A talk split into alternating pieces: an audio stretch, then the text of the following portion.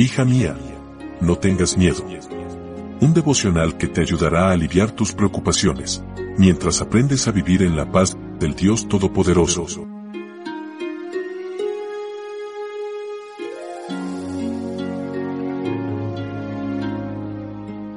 Hoy es 25 de febrero. Hola, hola, ¿cómo estás? Muy buenos días. Mi nombre es Analia y estoy feliz de poder saludarte en esta mañana y agradecida con nuestro buen Dios por el don de la vida y por la oportunidad que nos da de poder abrir su palabra. Diario de bendiciones es el título de nuestra meditación y nuestro texto bíblico se encuentra en Deuteronomio capítulo 7, versículo 18. Pero no tengan miedo. No olviden que nuestro Dios castigó al rey de Egipto y a su pueblo el miedo fue uno de los motivos que llevó a los israelitas a deambular por el desierto durante 40 años sin haber alcanzado su objetivo.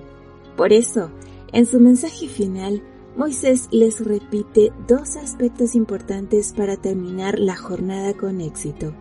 No temer y recordar cómo Dios los había dirigido en el pasado. La nueva generación debía evitar el espíritu de temor demostrado por sus padres como resultado del cual perecieron en el desierto. El temor que es lo opuesto a la fe no puede cooperar con Dios. Por esto, Dios no pudo llevar a la generación anterior a la tierra que de otro modo podría haber tenido el privilegio de disfrutar. Como dijo Salustio el filósofo, mayor es el peligro cuando mayor es el temor. Moisés procura refrescarles la memoria a los israelitas mencionando todas las veces que Dios actuó en favor de ellos.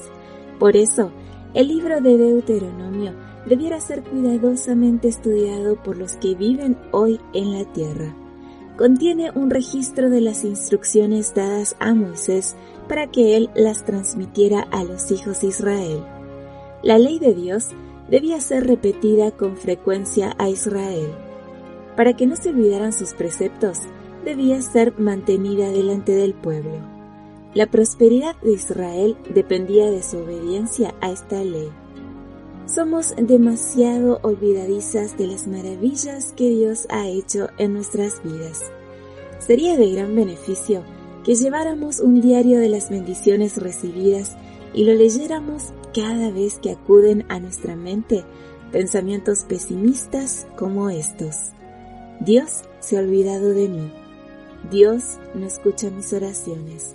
Solo a mí me ocurren tantas cosas negativas. El recuerdo de las victorias pasadas renovará tu energía, revitalizará tu fe y te capacitará para seguir con éxito la jornada de la vida. Escribe las bendiciones especialmente las recibidas como respuesta a tus oraciones. Un espíritu de gratitud reemplazará tu desánimo.